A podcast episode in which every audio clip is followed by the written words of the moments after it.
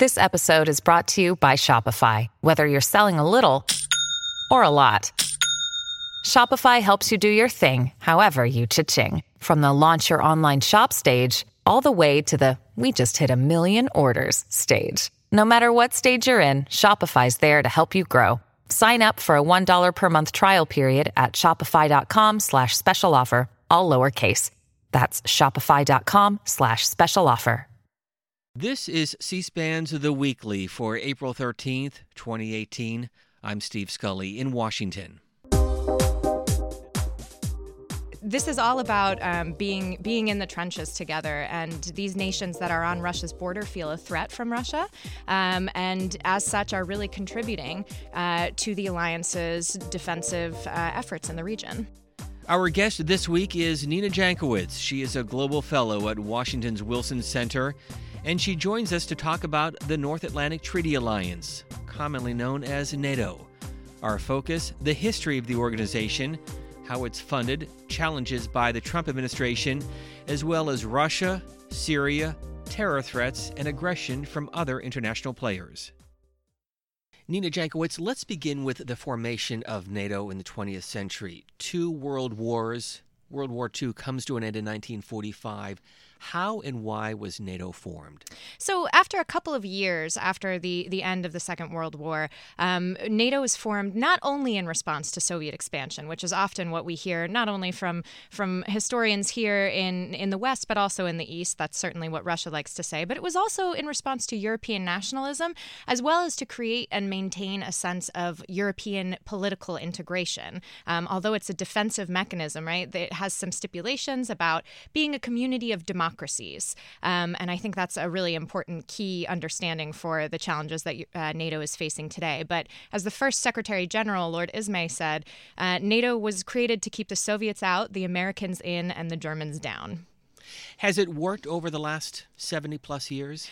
Well, I think there there have been ebbs and flows. Um, I think certainly during the Cold War era, uh, as a direct response to the Warsaw Pact, it did maintain Euro- European integration uh, and European security, uh, a Europe whole, free, and at peace. But in uh, the post Cold War era, it's kind of struggled to find new footing. We we had the intervention, of course, in the Balkans, um, and then famously, the only time that uh, Article Five was invoked in response to 9/11 um, I think the United States found NATO support very helpful.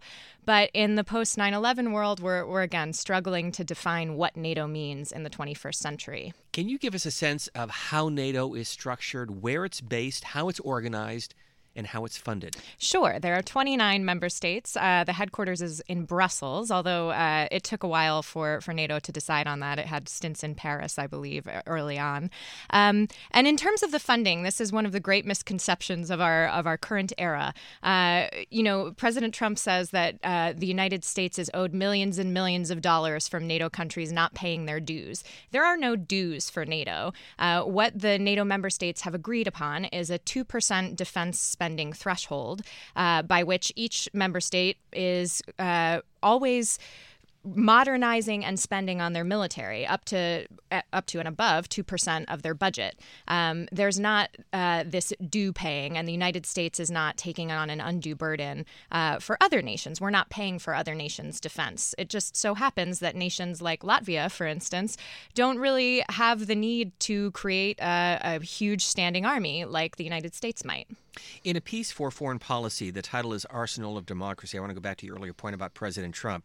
You say, quote, his preoccupation with the dollars and cents of NATO belies his lack of understanding of the history and meaning of the alliance. Mm. Can you elaborate? Yeah, absolutely. So, again, I, we often think of, of NATO as this primarily defensive mechanism, and it is. It's a defensive cooperative mechani- mechanism, but it's also a political grouping of nations, uh, a, an alliance of democracies, of, of countries that respect human rights. And in order to join NATO, um, nations like Poland and the Czech Republic and the Baltic states, who were in the first and second wave of NATO integration in the early 2000s, had to undergo uh, a process of a membership action plan, whereby the current NATO members set out a, a system of uh, goals for modernization of the military, um, including uh, a, uh, lack of a draft, for instance.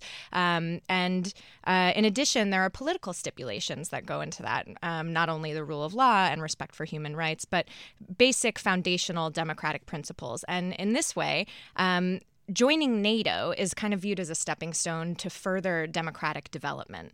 Uh, it, it really has a meaning um, in in places like Poland. I was just in Poland last week, um, and and and Poles really respect NATO. Uh, they fought long and hard to to become members, to join this community of, of Western democracies, um, and they're not going to give that up. And and I think that's something that that kind of democratic values based argument for NATO is something that uh, that President Trump really misses. Let me take that one step further. How about in Germany? How do the German people view NATO?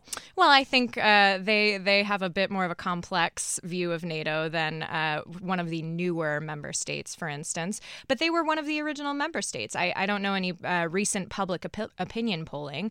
Um, I'm sure it varies as it does in the United States. But uh, Germany is is at its core uh, one of the uh, most important member states for NATO, and I don't see that changing anytime soon, uh, despite what uh, differing public opinion might bring to the German public. As you know, earlier this month, the president welcoming the leaders of three Baltic nations. Explain their role in NATO and, and why this is such an integral part of the organization. Absolutely. Well, the, the Baltic nations uh, all share borders with uh, with Russia. Um, of course, uh, the, the, Estonian uh, question. So Estonia has this uh, land border with Russia. There is a significant uh, ethnic Russian population in Estonia. recently, Russia conducted war games over over the summer, in which it envisioned sending troops over the Estonian border. Um, Russia has also been buzzing Baltic air, airspace for a long time. And of course, uh, there was a question in 2007 when Russia launched a cyber attack, or Russian actors launched a cyber attack, although we, we do have strong suspicions that this was sponsored by the Russian government, whether Article 5 should be invoked over a cyber attack. Um, and in response, it was decided that, of course, that, that shouldn't be the case. But uh, NATO has kind of built up its cyber and online capabilities, and a lot of that is based in, uh, in Latvia, Lithuania, and Estonia.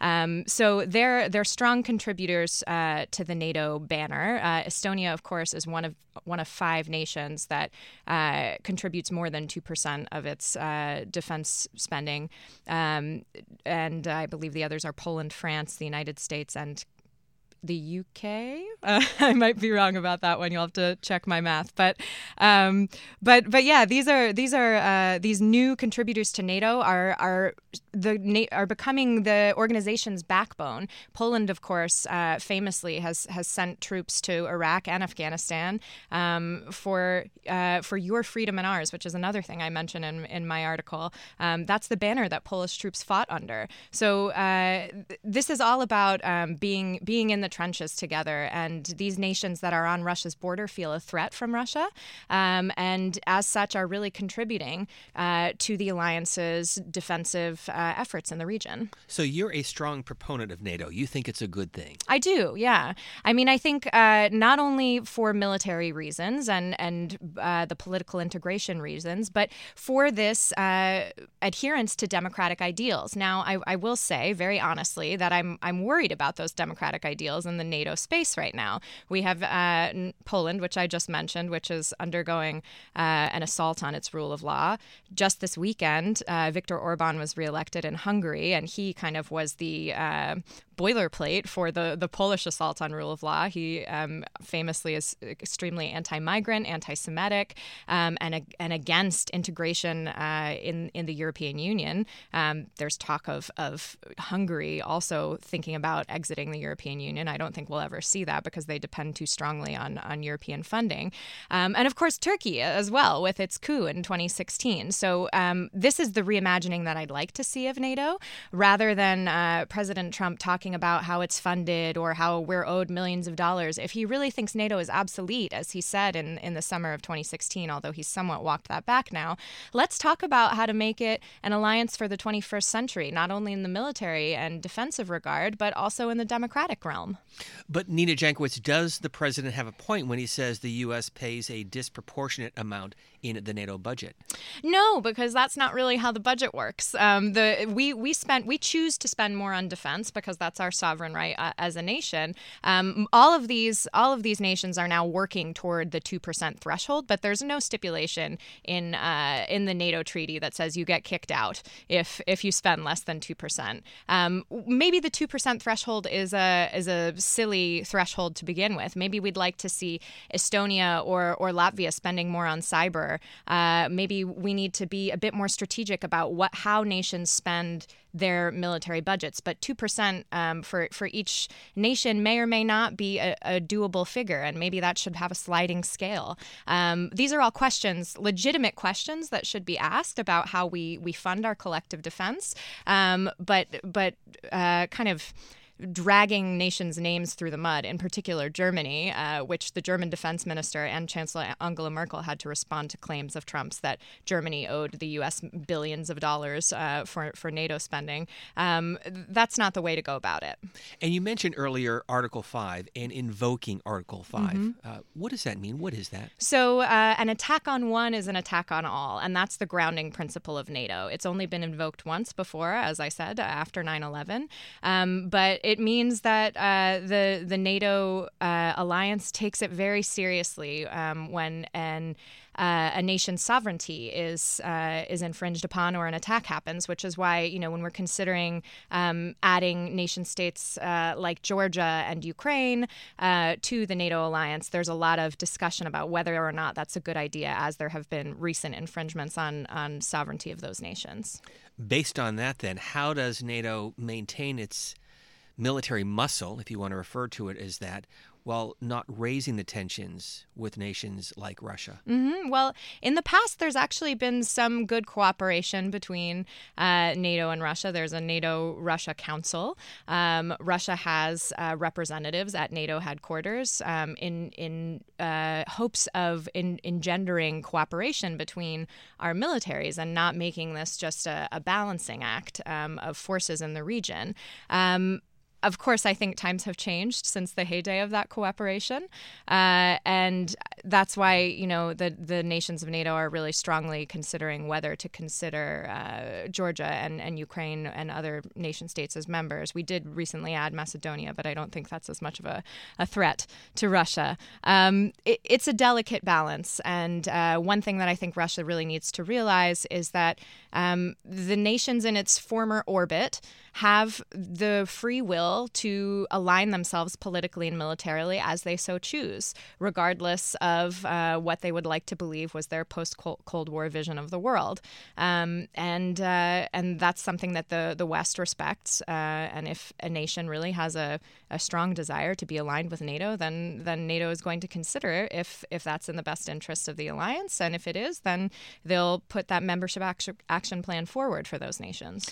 And as you well know, some of those threats include just go down the list the tensions inside Syria, threats from ISIS, mm-hmm. our military presence in Afghanistan mm-hmm. and Iraq. Mm-hmm. So how does NATO fit into all of that?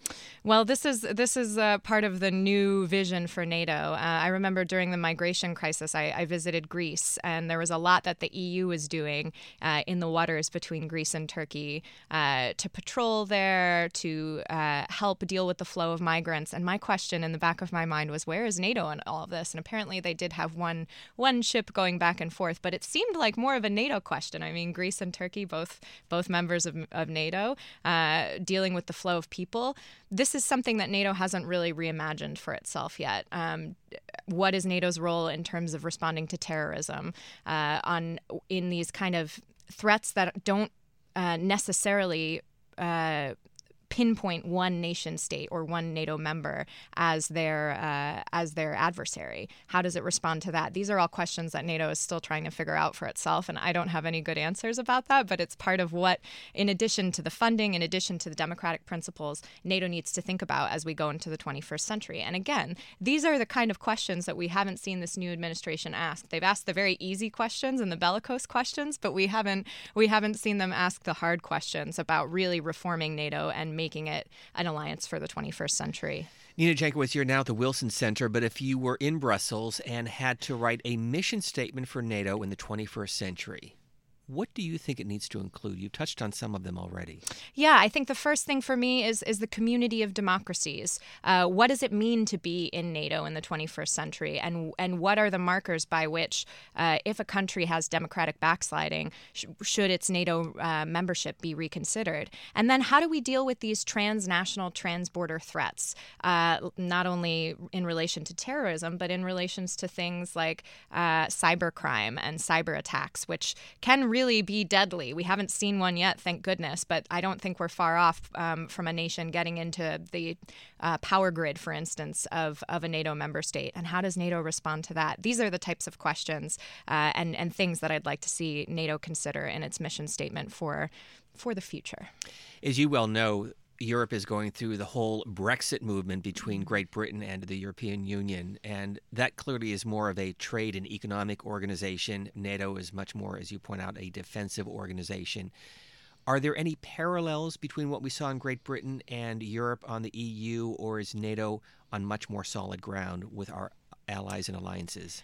I think it's on more solid ground because uh, it's it's collective defense is something that's really important to a lot of the European states. That without NATO, if if an attack were to be launched on the European continent, uh, a lot of them would not be able to stand up uh, and defend themselves without NATO. So I think there's that. Um, also, politically, uh, on on the public policy level, I don't think a lot of people, and I think the same goes for the United States, really understand what NATO is and what it does. Um, and so there's not that public backlash uh, f- that you saw with with Brexit or or Grexit for that matter, although that seems like a million years ago now, um, against uh, this uh, political integration. Again, going back to your piece, which is available at foreignpolicy.com, you're saying that no one, none of the NATO countries, is willing to throw it away for any short-term financial gain. Yeah, I don't think so. And it's again that commitment to values that that is the under under under uh, current to to all of the NATO member states that I think is really important. It's not just about collective defense, but about this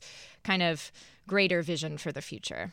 You travel across Europe extensively what is their view of the United States in general and of the president's current policies? Ooh, that's a tough question, and one that has uh, been personally a bit difficult for me uh, to deal with, kind of in comparison to the pre Trump era. Um, I remember sitting at a conference uh, that the OSCE, another security and cooperation uh, uh, organization, the Organization for Security and Cooperation in Europe, uh, kind of a competitor to NATO, although they work on, on different, many different things. But How so? How is it a competitor? So, not a competitor in that the OSCE would never stand up a military force the way that NATO does, but they're a security organization, collective security. So they work on um, mitigating and monitoring conflict zones. They have a conflict uh, monitoring mission in Ukraine, for instance, also in Nagorno Karabakh between uh, Armenia and Azerbaijan, as well as the the uh, border in Georgia between Georgia and Russia and that disputed territory. Um, so that's one thing they do. They also do election monitoring uh, and kind of democratic development, a bit different than than NATO. But I was at a conference in Vienna that they hosted on freedom of the media. And uh, this was in June of 2017. And I remember um, sitting and, and uh, listening to keynote speeches, not only by Americans, but by some other Western nations, including Great Britain. Um, and rather than being the beacon uh, that we once used to be for things like freedom of the media and freedom of speech, uh, for once the United States was being rebuked by our own allies um, for viewed uh, assaults on these institutions, and um, that's something a trend that I've seen across the uh, across the continent in the conferences and conversations that I've been a part of over the past eighteen months, where uh, we're not in the position to be uh, teaching or giving advice the way we used to. Uh, often the tables are turned on us, and um, it's a very very strange position. Does that worry you? It does worry me. It does. Uh, I think, uh, as Madeleine Albright wrote this week in the New York Times, uh, the world is is at a point where we really need American leadership, and we seem to be squandering that. Um, not only not by respecting the institutions that make us unique, but also by uh, abdicating leadership through not having a coherent foreign policy um, abroad. I think, uh, in in particular, I just published a piece uh, in relation to the Russian uh, diplomatic expulsions. Um, I think this was a really great show of unity among Western allies um, in response to the poisoning of Sergei Skripal and his daughter Yulia in the UK by Russia. But uh, the thing that worried me about it was that we didn't hear anything from President Trump himself. We heard from Mike Pence, Vice President. We heard from Nikki Haley at the UN. We heard from Sarah Sanders. But but President Trump himself didn't come out and say anything uh, about what was a very serious assault on sovereignty um, and human rights and a violation of chemical weapons treaties. It goes on and on. Um, and and that lack of credibility does translate, unfortunately, to a, a lack of credibility um, on the world stage. But as you well know, the president has often said it is time for other nations to step up to the plate. It cannot just be the United States. How do you respond to that? Yeah, I, I, I, agree that, you know, th- this is a burden that should be sta- shared. Um, and this, like I said, this diplomatic uh, response to the um, poisoning and diplomatic expulsions was a great show of, of unity um, amongst m- most of our allies in Europe. I think that we, we host a disproportionate number of Russian diplomats because we are a larger country, so it makes sense that we would expel more. Um, I don't I don't think that uh, that that kind of rhetoric can um, can really extend to all parts of our diplomatic relations with other countries. And um, you know, President Trump says that America, he wants to see America made great again. America is great already, and, and we do occupy a disproportionate space in world politics. And this is a, a burden, uh, but it's also an honor and something that we should really embrace uh, and, and use to our full advantage, not only for the advantage of the American people, but world peace and, uh, and unity writ large. I mean, maybe, maybe that's a lofty goal, but I like to think that of, of, uh, of all of the things that we've done, done over the past, if we're talking about since the creation of NATO, it's it's for not only Europe whole, free, and at peace, but uh, more more uh, down the road uh, for a world that's whole, free, and at peace. Um, and if President Trump doesn't understand that, then I'm not sure I can offer more guidance for him. Let's learn more about you. You yeah. are fluent in how many languages? Oh, I don't know about fluent. I'm fluent in Russian, and my Ukrainian and Polish are passable. Why is this your passion? Uh, well, the short version is that my grandfather, uh, my grandfather was born in what is now Western Ukraine, outside of Lviv, uh, in 1929. And when he was 10, he and his family were deported by the Soviet forces uh, because they were loyal to Poland. Uh, and they were in a work camp in the Arkhangelsk Oblast for a few years during World War II. He and his family joined the Anders Army and migrated throughout Central Asia and Russia, eventually getting on a boat in Persia, what was then Persia, now Iran, and ending up eventually in the United Kingdom, where he met my grandmother and married her, and he moved to the United States, lived the American dream. Uh, and so my Polishness, I guess, and my uh, my knowledge from a very young age of this region and kind of geopolitics, because I mean, my life is in existence because of because of World War II and the geopolitics at play there. Um, very early on, sparked an interest in the region for me, and then uh, during college and graduate school, I learned Russian, lived in Russia, and eventually went to work in Ukraine. Um, and it's just uh, it's a region that I can't get out of my blood, but I, I think uh, it's a it's a key to to peace, if you look at all the world wars that were fought, a lot of the heaviest fighting has been in in the region of Poland and Ukraine, for instance. Um, and these are just fascinating cultures, fascinating people, uh, and their democratic development is also really interesting to me. And it's it's all happening right now, so I feel very privileged to be working on these issues at this time. In addition to your work at the Wilson Center, you're also working on a book? Yes, I'm working on a book on uh, the development of Russian disinformation in Central and Eastern Europe over the past 10 years. Um, disinformation is kind of what I've been focusing on uh, more since since that foreign policy piece and, and my time uh, before I went to Ukraine when I was focusing a bit more on NATO and, and uh, collective defense. But but yes, now disinformation is my, my main interest. Um, and Russia really uh, has tried out these tactics uh, from Estonia as we mentioned, those cyber attacks there uh, through Poland, Ukraine, Czech Republic, um, and finally in the United States. So we were not the first, and that's what I'm trying to prove and tell the story of with this book. If people want to follow Nina Jankowicz on social media, how can they do so? Yes, I have a Twitter account. Uh, it is Wiczipedia, so W I C Z I P E D I A. It's a silly pun.